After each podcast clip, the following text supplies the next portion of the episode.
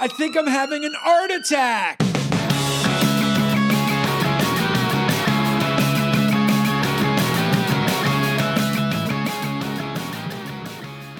What's up, everybody, and welcome to another episode of Art Attack with your host, art historian Lizzie Dastin, and myself, artist Justin Bua. How you doing, Lizzie? I am great. Ah, yes, Slightly terrified now. yes. We're on coffee. Coffee's so good. It's delicious. I am really excited to talk about our theme today, which is LA, quintessential LA art, LA legacy, and how artists who are working in this beautiful city of ours, how they have irrevocably shaped the trajectory of art as we know it. Well, let's backtrack here. Lizzie is born and raised in Los Angeles. She's a Los Angelino. And I am from New York City, but I've been here for over 20 years. So that makes me a transplant native at this point. So we both have our roots here in Los Angeles. And I do think that LA is one of the greatest cities in the world. People from New York don't hate, appreciate. People from up north obviously hate LA, but I think they're more into hating LA because they have no great reason to hate LA. They're because just cold because it's rainy up there. yeah, and by the way, I love it up north. My mom lives. My mom lives up north, uh, so much love for LA. And like you said, Los Angeles really has produced some of the best artists uh, over the last. 20 million years actually no i'm kidding oh but but seriously la does have some of the greatest painters alive it used to just be that new york right was the epicenter for the art world for so many years but now you can be in la and just be killing the game Right. Well, that is the supposition that New York is the center, the heartbeat of the art scene in the United States. And I think that that's a correct statement, but also it's correct to say that LA has made these phenomenal contributions. And I think that with contemporary art, you know that we talk a lot about street art and graffiti. And I think that what's coming out of LA is so much more dynamic and exciting and diverse than what's coming out of New York. But ooh I know. Ooh, I know ooh. fighting words The- the- there. The, gauntlet has been thrown. mic dropped. And go. Please tell us why.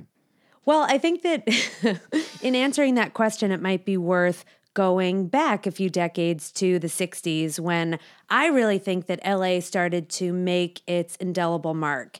And possibly it's because of the layout of the city itself. And as a reference, there's this architectural historian named Rainer Banner, uh, Rainer Banham. There we go. It's a hard word, hard name to say.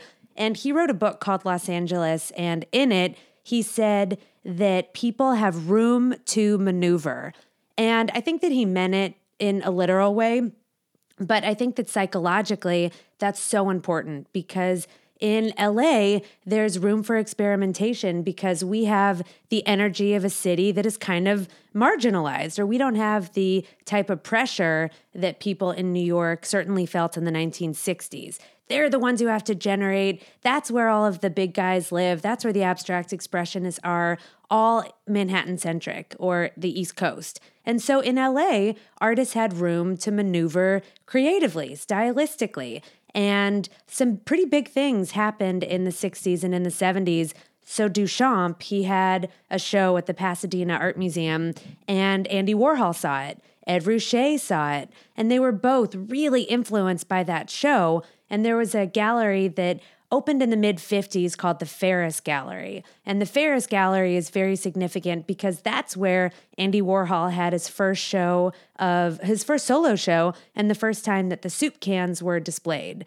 And as we know, the soup cans really launched pop art. It articulated the the style of that movement and the concept of seriality, and that started in LA.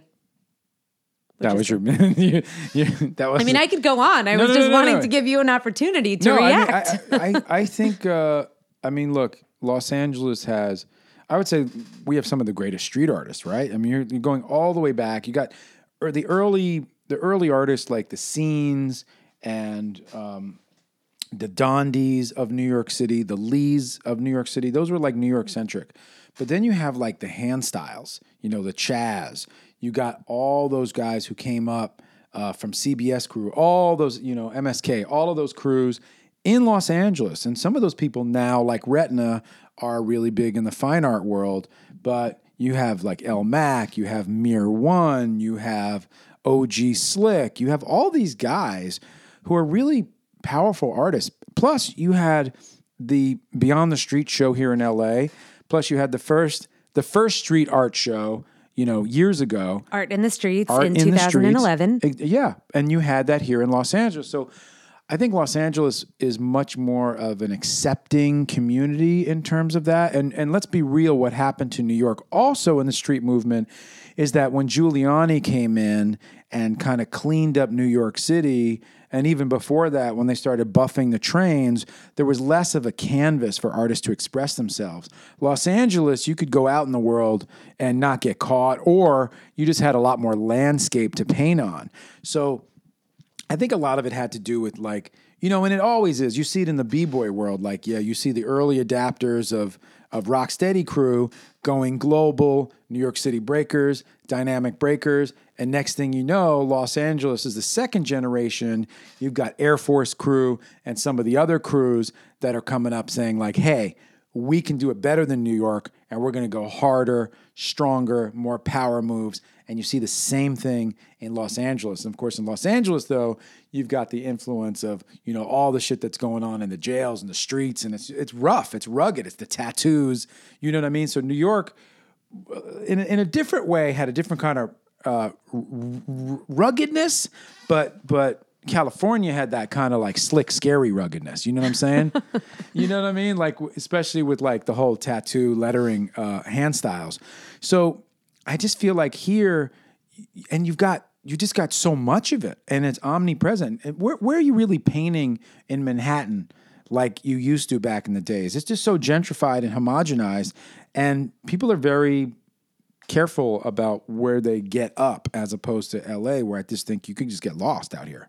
I agree. And I think that that connects back to that charismatic concept of room to maneuver because literally we have that room in LA because it's such a big, sprawling city and the streets are wider. And so I think that you have more opportunities in a literal way, but also since the pressures of the New York typical art scene don't connect to the artists here, they don't extend that far. Artists, I think, emotionally do have that freedom to play in a way that allows for these incredible artists to emerge and for some really disruptive styles. And certainly, street art and graffiti, from my studies, it starts in New York. It has that root in Manhattan, but I think that it's traveled. It's traveled to LA, and so many of the artists that I admire are working here. And the really cool, innovative installations are happening here. And I think it, it goes back to just the makeup of the city that we have this freeway system and it's it's easy to get around Manhattan on foot, but I think that's kind of hard and problematic for some street artists because the cops are always there and the punishment is a little bit more intense. So, who do you think that people should be looking out for in Los Angeles today? I mean, who's really who's an LA artist? And, and, and before I even say ask that question, I have to say you have you have a whole other school of artists out here too, because you have you have great you have great art schools. Okay, so you've got you know you've got your Art Center College of Design in Pasadena. Shout out to my alumni in the Hills. You got that school. Otis. You got Otis. You've got a lot of good art schools here. So you got a lot of good programs, a lot of good teachers, uh, and a lot of really realistic painters like the Jeremy Lipkings of the world, where who you know you just got really talented people. Plus, you have the animation industry. You got the big studios, the Disney, the DreamWorks, the Sony, the Paramount.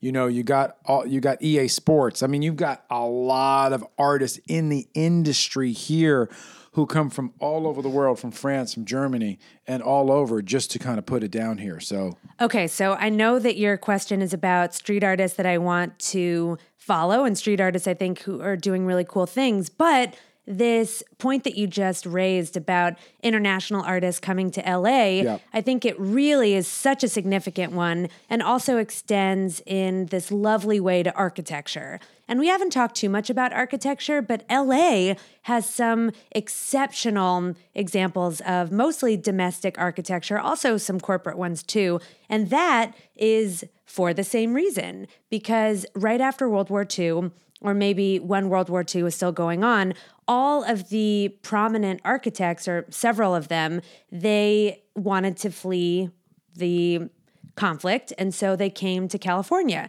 really inspired by the weather. They landed here, people like Neutra or Schindler.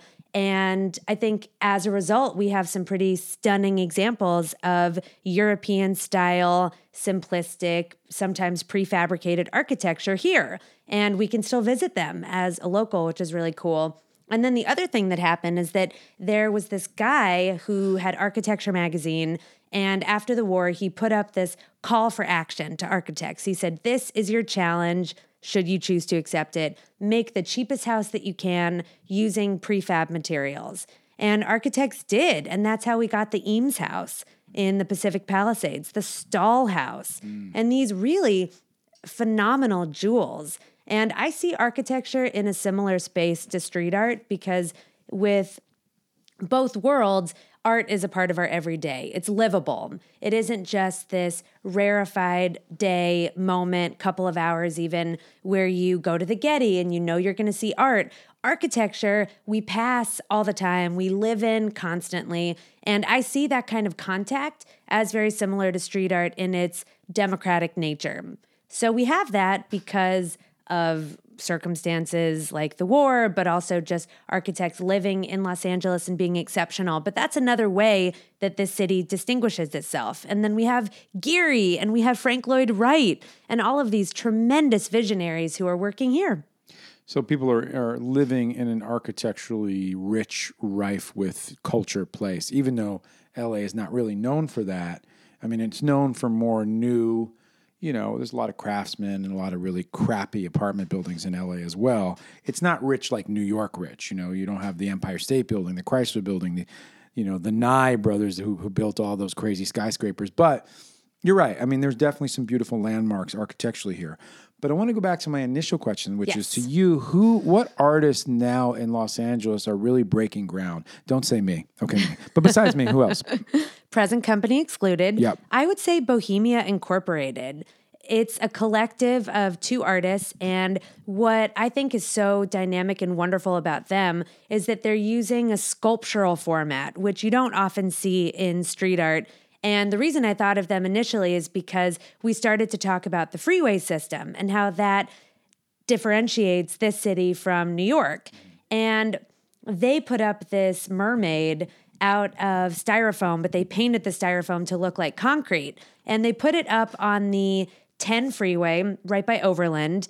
And it's really hard to see. And I remember driving by, you whiz by on the freeway, and you're always kind of in your own world, hoping that the drive will end. But I remember seeing almost like a vision that there was something on the side. And it seems like this mermaid was undulating in the concrete freeway bank.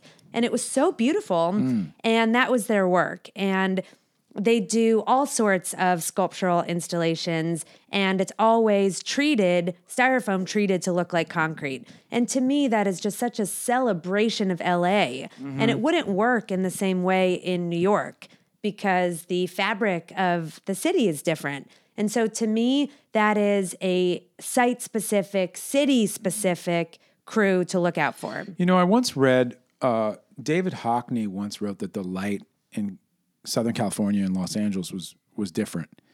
It was he liked painting in this light because it had that kind of like sharp, clean, uh, non-atmospheric relationship to to canvas, and I really that that hit me when I was a kid in New York. You know, when I would look at David Hockney's work and I would see his his paintings. I actually really do like Hockney. I think he's really cool, especially his collages. I'm a huge Hockney collage fan, but like just his swimming pools, that kind of stuff. It just feels so LA to me when you go to that, you know, Mulholland or you go to the Hollywood Hills and you go to that house you're lucky enough to be invited over to a pool party with a lot of cocaine and you know whatever not like I've done that but yesterday when I was there no I'm kidding when I so but when I look at a Hockney painting I get that feeling you know that like Los Angeles quintessential light, that Los Angeles quintessential uh, like interior or exterior of the pool. And Hockney is somebody I think who is a really good example of somebody who paints LA well. Brilliant example, which is almost ironic because he is British, but Right, right. but he nails LA and especially in the 60s. And another difference that I see between LA and New York that registers in his paintings is that New York is a very exterior city. People are always on the streets, walking around. Yep. They don't care as much about their apartments as we do here. But LA is so interior. And mm. so what Hockney paints, what he seems to celebrate, is the domesticity of mm. an LA world. But it isn't just domesticity. To me, it seems particular to a queer domesticity. And often we see men who are either showering, there's one outdoor shower, or a man coming out of a pool. And so I love that about Hockney because the other side of what was going on in the 60s in LA is the work of Ed Ruscha, who is hyper masculine. And the whole vibe of the Ferus Gallery was this heteronormative, I am really aggressive, very, very masculine in a, a normative way. And so for Hockney to present something else, another side of what it means to be masculine, that I just think is a lovely counterbalance. So Ruscha and Hockney working at the same time in very different aesthetics, but both under this same California light, I think is is really an elegant thing that occurred. You know, another artist that I think is an important artist, and I think she's kind of known as the best painter, plein air painter. And in my opinion, the you know the people that I know that are plein air artists consider her to be the best, if not one of the best painters alive, is Jennifer McChristian, and she is uh, she's just a phenom, really a phenom. And I used to go to her uh, her and her boyfriend's uh, drawing workshop all the time.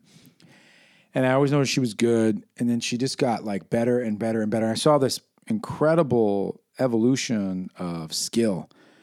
And I think it's funny because I definitely think she's probably the best plein air painter I've ever seen in my life. And she lives here in Southern California in the Los Feliz area.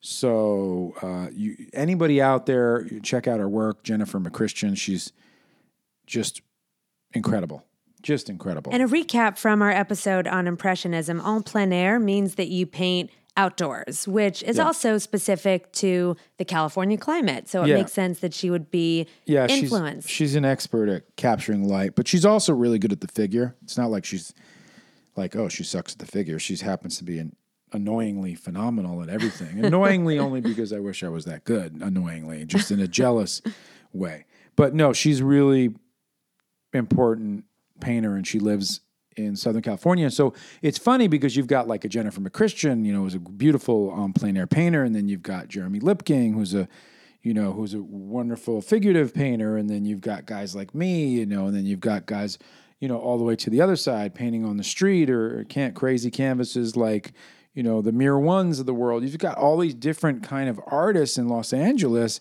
representing Southern California, representing art.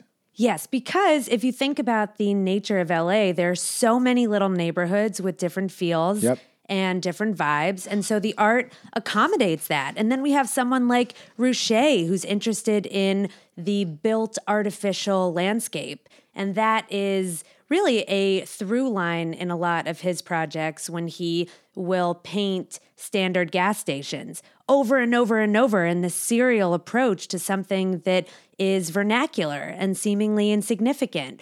And then the way that he will paint his atmosphere, which almost makes it seem like fire. And that reminds me of the 1965 LA riots. And so we have someone like that. And then somebody more playful like Baldessari, who is playing and skewing scale to activate some kind of humor and that that type of approach to his work. Mm-hmm. So we do. We have this incredible diversity in LA that is reflected in the nature of the city itself. And I'm glad that you brought up this female painter because I wanted to talk a little bit about the 70s and feminism because LA was a really important place, a, a space of uh, almost a laboratory of experimentation. And this is most notably seen with Judy Chicago, who is the, the most probably iconic contemporary feminist artist. And she and this other woman, Miriam Schapiro, a phenomenal artist, they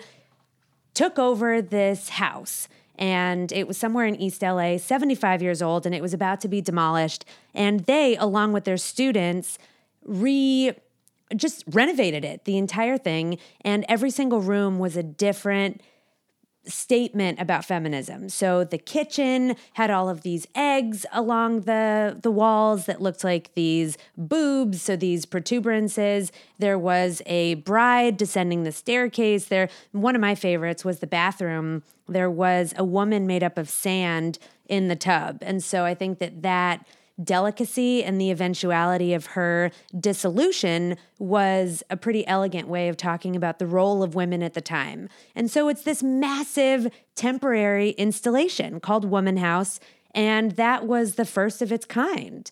And so a really innovative use of both architecture and activism and art, and that happened here. Yeah, it's obvious that LA is the center of the world. you know, it's funny. It used to be, it just used to be like the center of Hollywood, you know, and then, you know, the porn industry. And then, you know, we have a lot of industries in Los Angeles. But it's interesting how, you know, with with fashion, even it's become one of the epicenters of fashion. It's not just New York anymore. It's not just Paris anymore. It's not just London. And the same could be said of the art world. The art world has, you know, gradually kind of drifted to the West Coast because motherfuckers be looking for gold, and gold is getting made out here.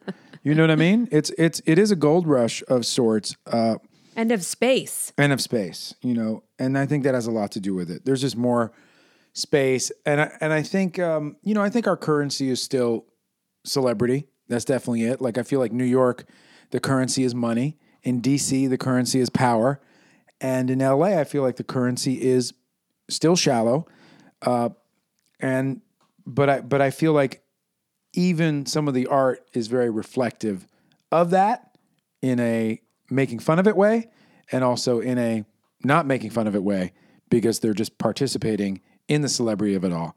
You know, much like Knowledge Bennett just celebrates, you know, uh, people who who who are really famous.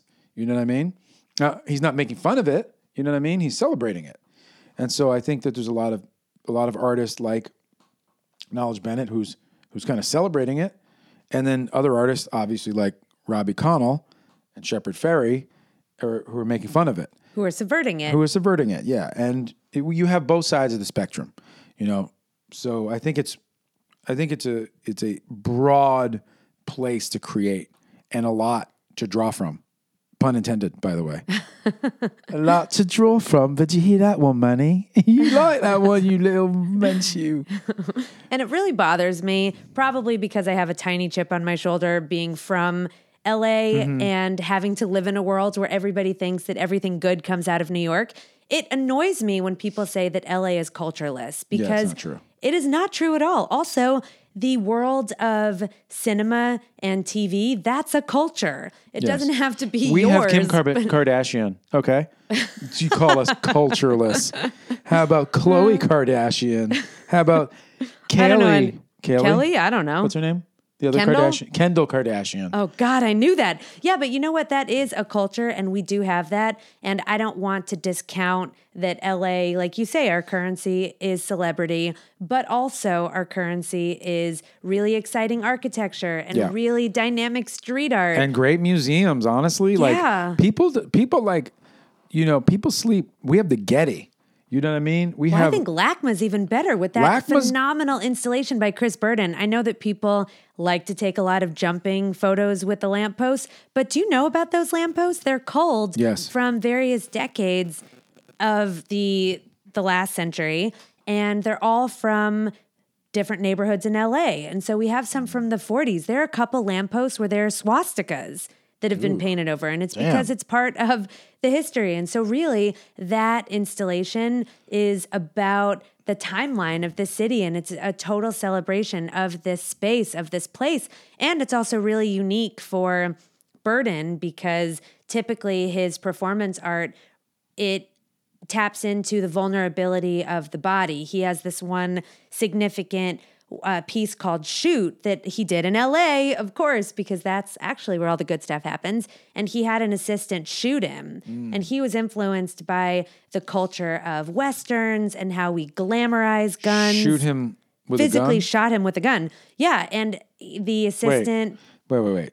Stop. Yep. All right. Ba- back up. You can't just say. I just I get so you, excited. No, but you can't just say like th- that. This dude got shot for an art experiment and right, not and talk explain. about that. Okay, I'll use my words. So it was a controlled environment, and Chris Burden, the performance artist who was also responsible for the light installation at LACMA, he asked his assistant to shoot him in the shoulder.